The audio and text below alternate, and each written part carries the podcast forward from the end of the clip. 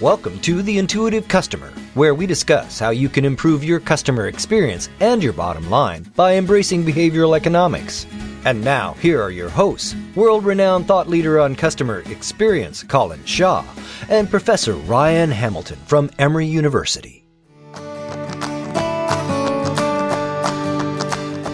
So, I think one of the things that WXO can do by bringing some trust and legitimacy and identifying the good from the made up hot air. I think we can bring legitimacy to the experience economy. We can do something effective with it. I think Napoleon said that too. Napoleon. I, I think. I think. definitely, definitely. Or, or wasn't it Genghis Khan? I can't remember.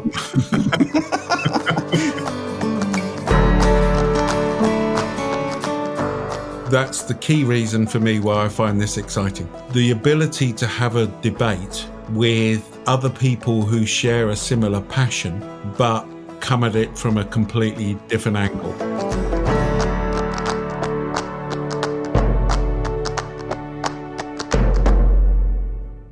So, Ryan, we've got a special guest on the show today. Okay.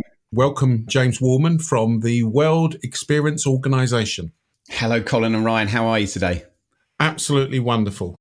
Let me tell the story, James, of, of how you and I connected and a little bit about your organization because I've got high hopes for it.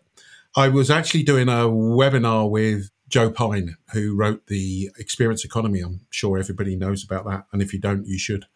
Joe and I were just chatting and we were sort of lamenting the fact that there doesn't seem to be a decent organization around that deals with things at a more higher level to do with the whole area of customer experience and experience economy. And Joe then put me in touch with James and James has launched a really good organization called the World Experience Organization and has asked me to be a founding circle member, which sounds so posh. How could I refuse?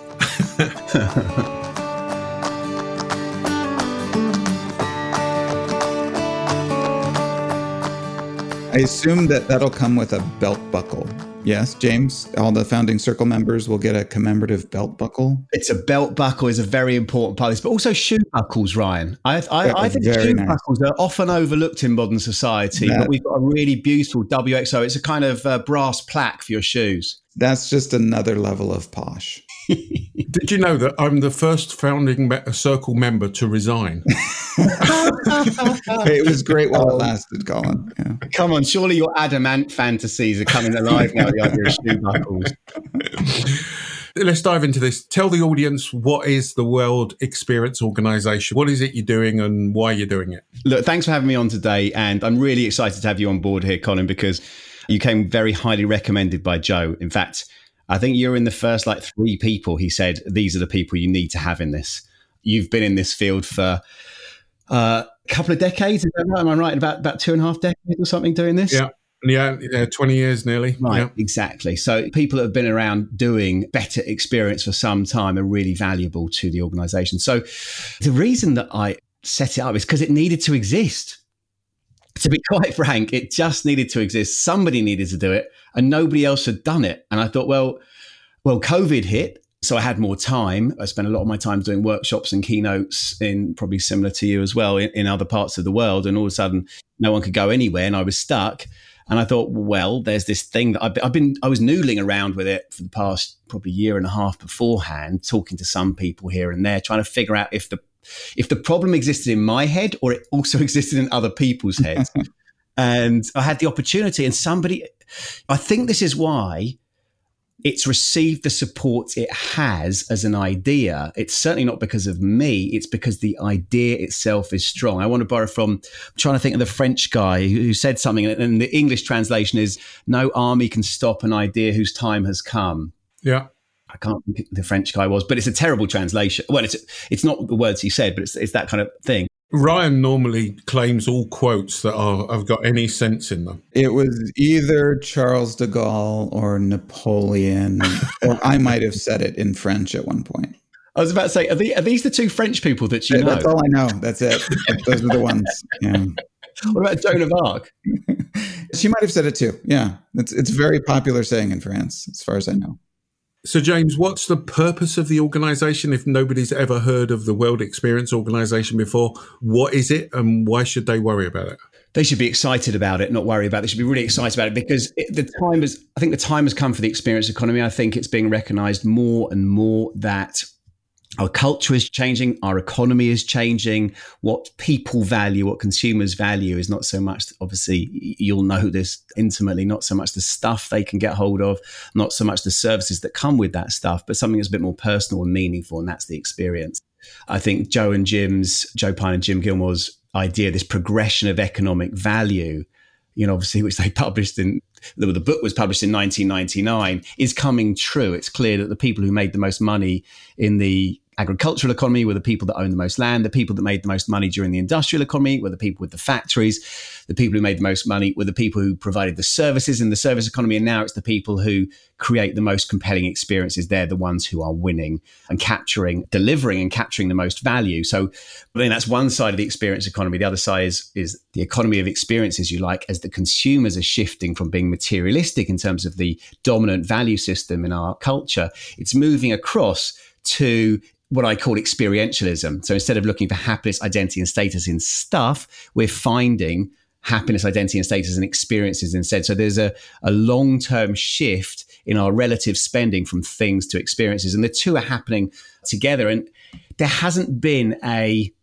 cross sector organization. And that's a, it's just a huge mistake. The thing is, if you're designing experiences for you know, for a tech company in terms of the UX or the CX, you're still designing an experience. And if you're designing an immersive play and your secret cinema or your uh, Vince Kadlubek at uh, Meow Wolf, or you're creating a retail experience in a, a, shopping mall, or you're designing an airport, or you're designing a city, you know, urban design or uh, destination management or destination marketing or pretty much everything. The important way to connect with people is through that experience. And the thing is, because the people you're dealing with still people. Whether you have a device and you're a tech consumer, you may also be a theme park consumer. You may also go on holiday.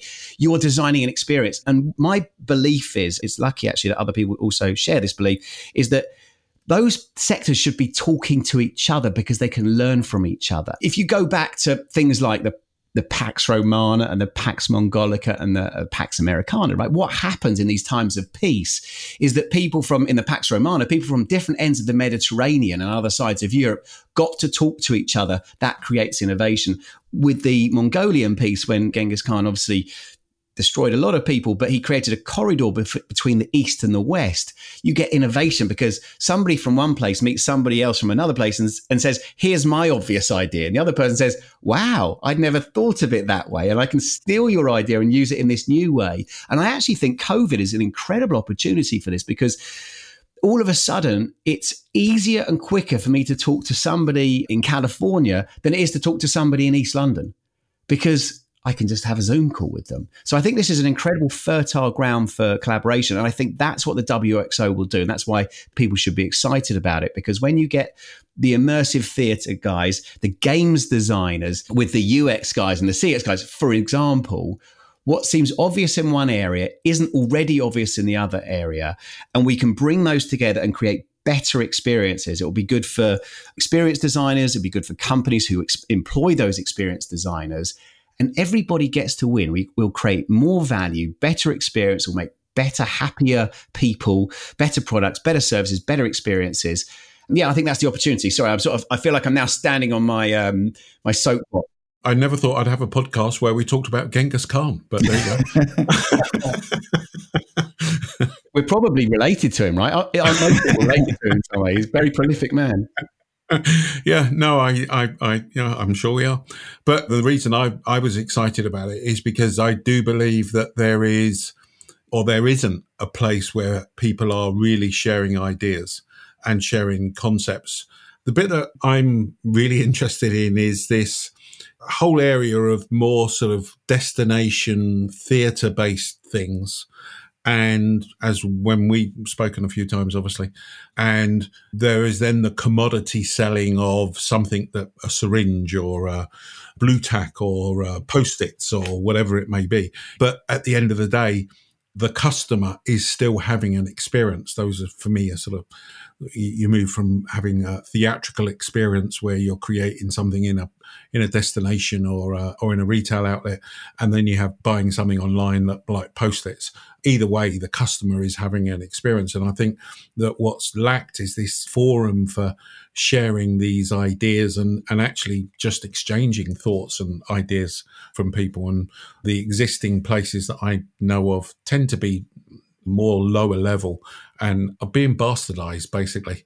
And I know I'm writing a piece on this for you, but being bastardized in the sense of everybody's saying that their job's customer experience now, but actually what they were doing last week was customer service or market research, and they haven't changed exactly what they're doing at, at all. Just a relabeling exercise. Yeah, just a absolutely just a relabeling exercise. Yeah. Where it's really interesting, I think, is I really agree with you. But people I've talked to across different parts of the experience economy are saying the same kind of thing, and I think it's a bit like, um, do you remember greenwashing? Yeah. You know, the greenwashing thing where people pretend they're being eco when they weren't because because all of a sudden being eco was the thing to be. I think it's exactly the same with the buzz term experience. Everything has to be an experience. I remember talking to a guy I think a guy in New York who runs a travel agency, and he was just saying, "Ah, oh, everyone says everything experience, and it just isn't." And, and one of the things that I think the WXO can do is help separate between something that's a service or something that's just a very good service or whatever it is, and an experience. And I think that, yeah, there was this one guy in Utah, John Connors, who set up something called the Color Run. He's writing something for us about how the WXO can help kill bad experiences. I love this idea. This is separating the, the men from the boys, the quality from the bad quality.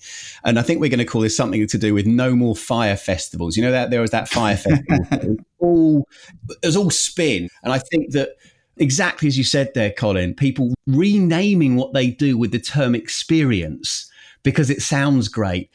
And the problem, I mean, it's the, actually, who was I talked to yesterday? I talked to head of experiential marketing for Adobe, who's joining us actually. A great guy, a guy called Ben. And he was talking about how everyone's saying that what they're doing is experience. And therefore, it's the, that's it, it's the wild west at the moment where people can say, oh, we're doing this, we're doing this, this is experience, this is experience.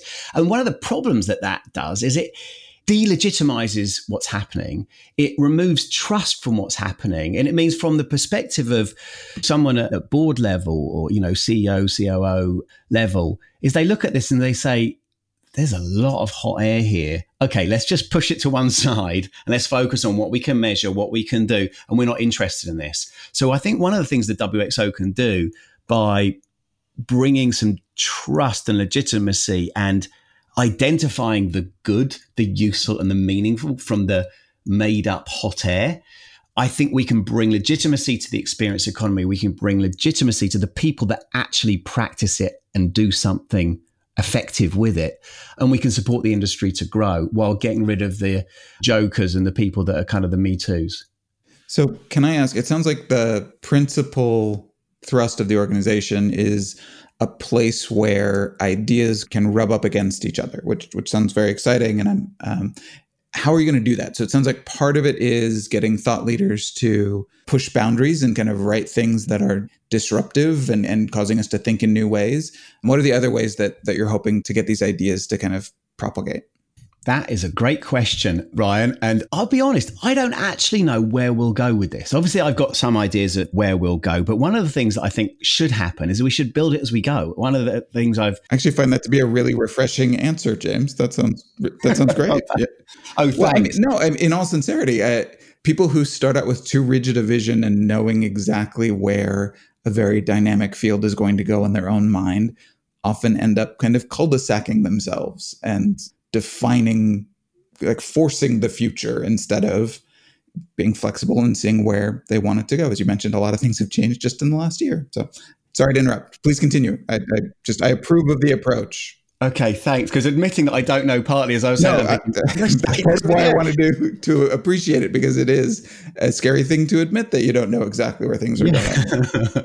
but it's also we've all got used to the idea of emergent stuff happening. When Twitter was launched, if Jack Dorsey had said, I know what this is going to become, he right. just didn't. And I'm not saying this is going to be as big as Twitter, and it's not intended to be, it's a different kind of thing.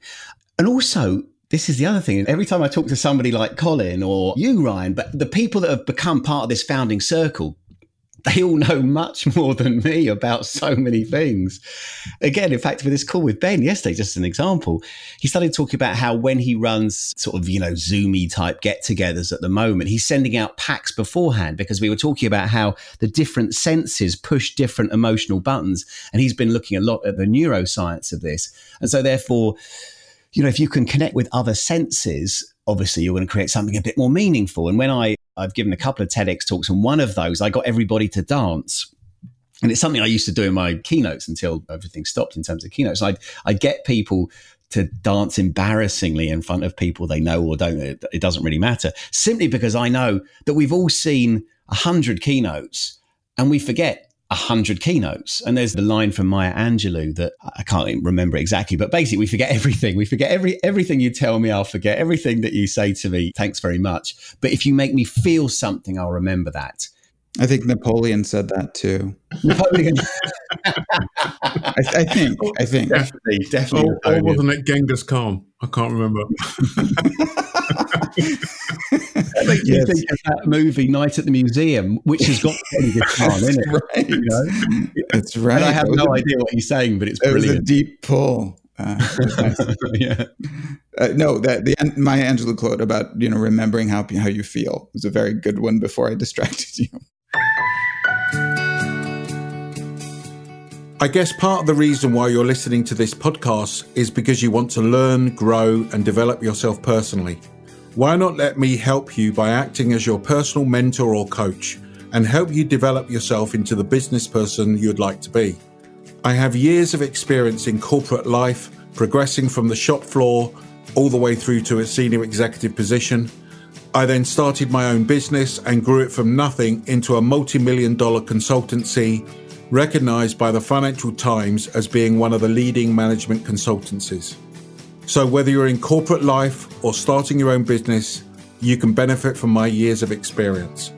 To find out more, just go to beyondphilosophy.com backslash coach. That's beyondphilosophy.com backslash coach on the site now, and I was just mentioning this earlier eh, about this, we've got it's worldxo.org forward slash coming soon, which I've just posted last night because we've got so much interesting content. And I'm really happy that it's a lot of it's exclusive, but importantly, it's provocative because that's the other thing. When you set up something like the WXO, it's such a wide area. And uh, I've borrowed a phrase from a friend of mine, not a French guy, amazingly. it says, it's very hard to boil an ocean. So if I'm going to make this WXO work, and I'm lucky enough to got the support of people like you guys and like Joe Pine, you know, pioneers in the field. I've realized that I can't go for everybody in the experience economy. I mean, maybe one point, you know, we'll we'll cross the chasm and that's what will happen. The key people that we need here are the pioneers. They're the ones that already get the idea that if we step out of our own sector, we'll find something interesting. This is how I've sort of pitched it to myself why this is worth, worth the time, and I think it may work even though it's such a big area and it's hard to boil an ocean, is that there's almost a horizontal niche of people if this makes sense, as opposed to a vertical niche, which is where these things work very well. It's a horizontal niche of the people who are the innovators and who are prepared to be provoked, people who are happy to be told you are completely wrong. And that's where actually academics are really fun. One of the great things about having a conversation with academics is if somebody stands up and says, you're completely wrong, that's not offensive. Right. Whereas often in a kind of business area, everyone kind of dances around the tune and says, well, I, I really like what you said there, but maybe we can do this as opposed to, that's just wrong we ran an interesting, actually a fantastic piece by a guy called Peter Holst Beck, who is one of Denmark's leading immersive theatre designers, creators, producers, and he's he, he's run this thing at. I think it's called Kronborg Castle, and which I guess must be associated with Hamlet, the Shakespeare play. But they run these immersive uh, Shakespeare plays, uh, Hamlet, uh, and they've been doing that for I think for the past couple of years, and they've I think they've doubled the ticket price and had something like 250,000 people go through. And so it's wildly successful. Anyway, he wrote this wonderful piece about immersive everywhere and how every experience should be immersive and broke down the reasons why. One of the people in the founding circle sent me a, a long kind of takedown of what was wrong with this piece. And it was just, and the annoying thing was, I said to her, I can't really say who it is, but I said to her, so can we just publish that? And she said, oh, I think I might say it in a different way. But I am going to encourage people to just disagree. And I think when we get that, what we're going to do is something's going to come from it. I've got another piece from um, an American academic at Iowa University, a guy I like very much, who is a, I think you could say, a veteran experience economy researcher and pioneer, written wonderful books, guy called Ben Hunnicutt. And he has this real piece that's almost post consumerism, slightly anti consumerism, but more post consumerism. And I as I said to him in my email, I totally disagree with you and I love this. I can't wait to publish it because I want to see what people respond. So, one of the challenges, actually, Ryan, is how do we make that happen via the website? But obviously, we're going to do events as well. But I want to make it a way that suits people because sometimes you have thoughts, you haven't got the time to write it. Mm-hmm. mm-hmm. I actually think it's going to be important to have people talking together and have some form of events where people can talk and ask questions and have a panel or something like that that where you know that there are people there that are going to have different opinions. Because i think a mature conversation is when you actually do talk to somebody who's got a totally different thought process to the one that you've got and challenges the thinking. The issue for me is and something i would like to discuss is there's a hell of a difference between providing an immersive experience in a theatre and in a retail setting or something like that, and someone and a business to business organization that are selling syringes. Yeah. You know, that difference between in this sort of travel destination experience theatre style things, I can see where all those things play out and everything else. But what about at this boring end? What about when I'm selling a a piece of construction equipment and I'm still having an experience and all the rest of it? Now, I'm where Joe and Lou Carbone and I, and we, we did a webinar a little while ago and we did a podcast. So if people haven't listened to that, it'd be worth people going back and listening to at the end of the day, when you drill it down to the brass tacks, a human being is made up in a certain way. And therefore, this is where behavioral science and emotions and all those things come in and smell and blah, blah, blah, blah, blah, all come into play. So, the common factor, if you like, is the human being. It's how it's delivered in and in what context is that then being delivered and how do you deliberately evoke those emotions to people. Does that make sense? It totally makes sense, and it's a it's a really interesting area. I, I will disagree with you that I think selling syringes is boring and the B two B sales, but I'll I'll agree with you. There's a real challenge. It's not that, and I think this is again I don't know the answer to this, and I, but but I'm also really fascinated by this about how you can take learnings from one area and push them into another area. And of course, you know, if you think about what Punchdrunk do with those kind of amazing wander around immersive theatre shows and how different that is to a B2B sale. But, and it's funny actually, I was in contact with a guy who was a concept designer at Walt Disney Imagineering, and he wants to move across into sort of VR and I think kind of immersive gaming. And I said, I, we're connected on LinkedIn. I said, hey, that's really interesting. How about putting together a, an opinion piece about how you take the skills from one experience sector, the one that you know and the one you're known for, and how you translate that into another experience sector? And what was wonderful is he came back with this Hi, James. I wish I had an answer for that question. I haven't worked in other sectors before. Which to me was a great answer because uh, instantly I went back, well, thanks very much. We're going to work on this. And where I think this will become really interesting is we when we run those pieces on how to make stuff immersive, we'll start to push it and start to ask, okay, well, this is how you just I want to say this. I'm a real believer in the importance of the hero's journey. I think it's the story of our lives. I think it's a framework that resonates for us because it is the story of our lives. And so that works in both storytelling in Star Wars and Hollywood movies. It works in the design of any kind of experience. And I think that could work in the B2B journey as well. One of the things that has occurred to me is one of the problems I have with customer journey maps is they always feel I'm going to use the wrong term here because I've not really expressed this much out loud, but they feel prosaic. They feel transactional is not quite the right word. I know everyone's drawn this out, but also the problem with customer journey maps is there doesn't appear to be any science behind them. I'm kind of geeky and I like to only believe something if someone's done proper research. I'm not saying that people haven't got evidence that these things work because obviously they can be useful and you can measure if they have an impact.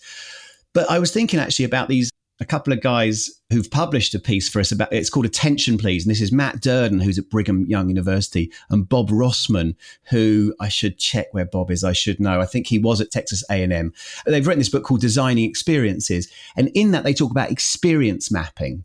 I'm intrigued to see how experience mapping, if it's based on the deep psychology of the hero's journey, could be useful to B2B sales because if you suddenly think about your customer as the hero and you're therefore the mentor or the ally, maybe you could be the shapeshifter too, maybe you could be the, the enemy at times, and you see them as that hero, you can see where your product, service, or experience fits into their hero's journey.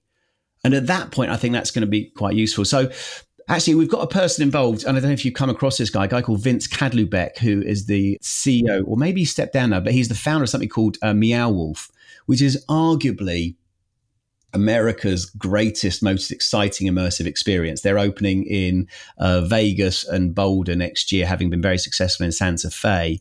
I think they were named by the New York Times, one of those or both of those, as the most exciting things to see in 2021. And Vince is now, he's now set up something called spatial activations, which is basically taking his learnings from the immersive experience world into retail and he's working. He's got something. There's a place called Area 15, which he's just worked on with the Fisher family, which has just opened in Vegas this year. And I'm also thinking of Fabien Riggall at Secret Cinema, who I had lunch with him a, a while back. And he was telling me about how he's working with hospitality firms and retail firms to take some of his learnings from Secret Cinema into that space as well thank you. You've reminded me. I'm going to chase uh, Vince and Fabian and see if they'll write something because I think it'd be, it'd be so interesting. And, and, Colin, what I'm one of the things I'm hoping for here is that people who've got a background in CX will also work with the guys in, in immersive, and I'm hoping that the WXO will facilitate those kind of connections so that let's say you go to sw- swingers colin in do you know swingers no Okay, it's not quite as exciting as it sounds. I was going to say, Colin, I'm not sure you would ever want to admit that you did know about that on broadcast.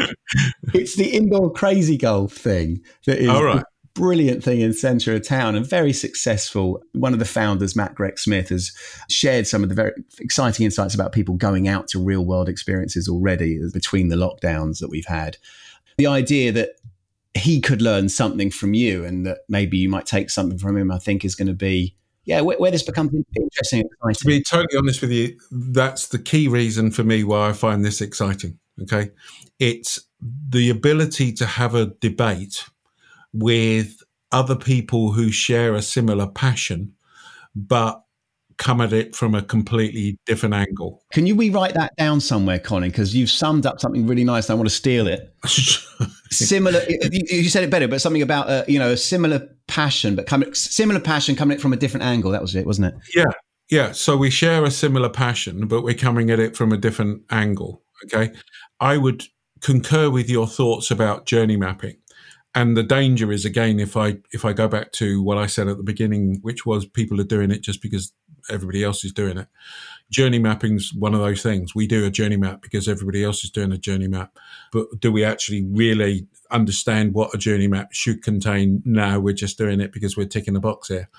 And it's not really looking at the customer's experience with an emphasis on the word experience. It's just going through a process of the customer does this, then the customer does that, then the customer does that.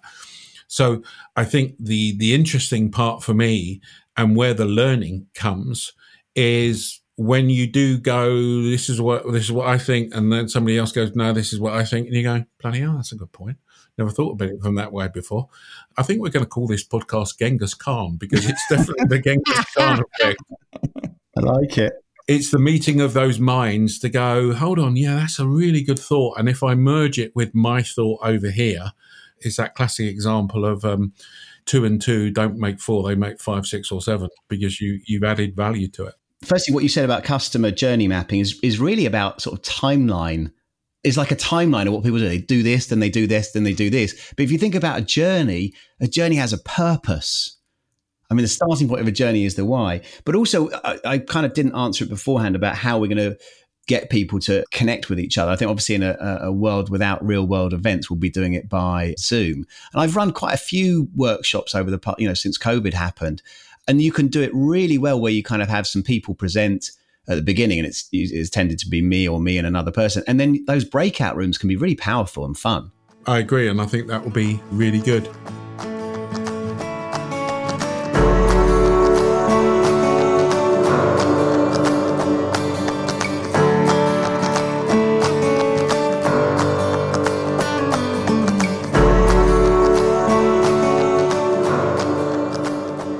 So, James, we're going to have to bring this to a close because I don't want to run over time with everybody. Uh, we normally try to keep these uh, for our audience to about half an hour.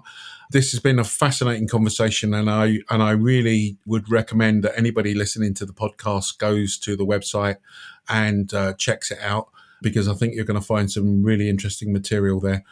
If people want to get hold of you, James, if you've said something that's made people think, hopefully that's the case. I'm sure it has because it's made me think even today.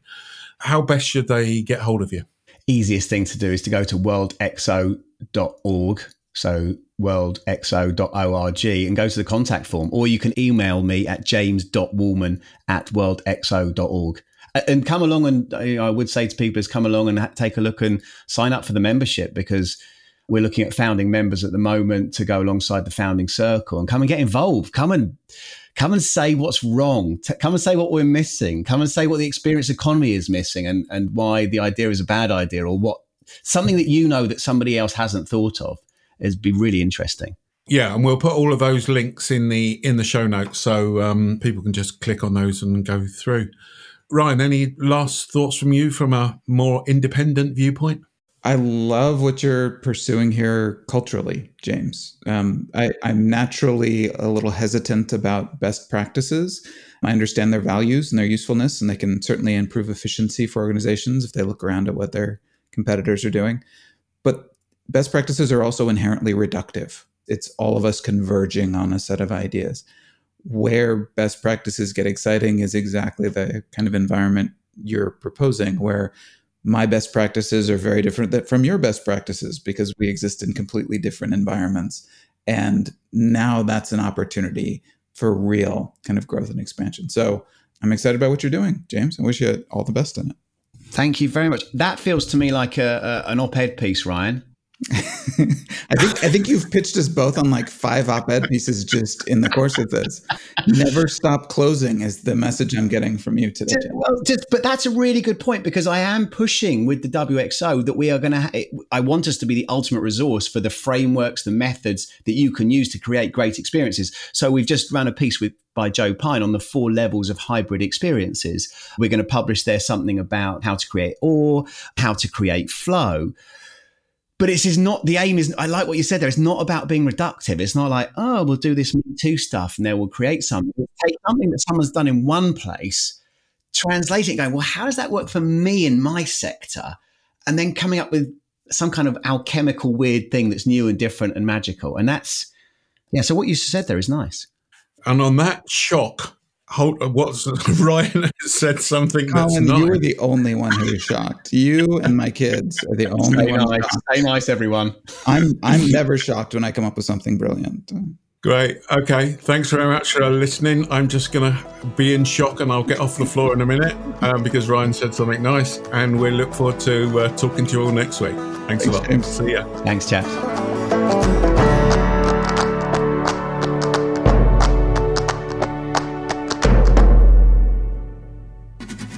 This has been The Intuitive Customer with Colin Shaw and Professor Ryan Hamilton.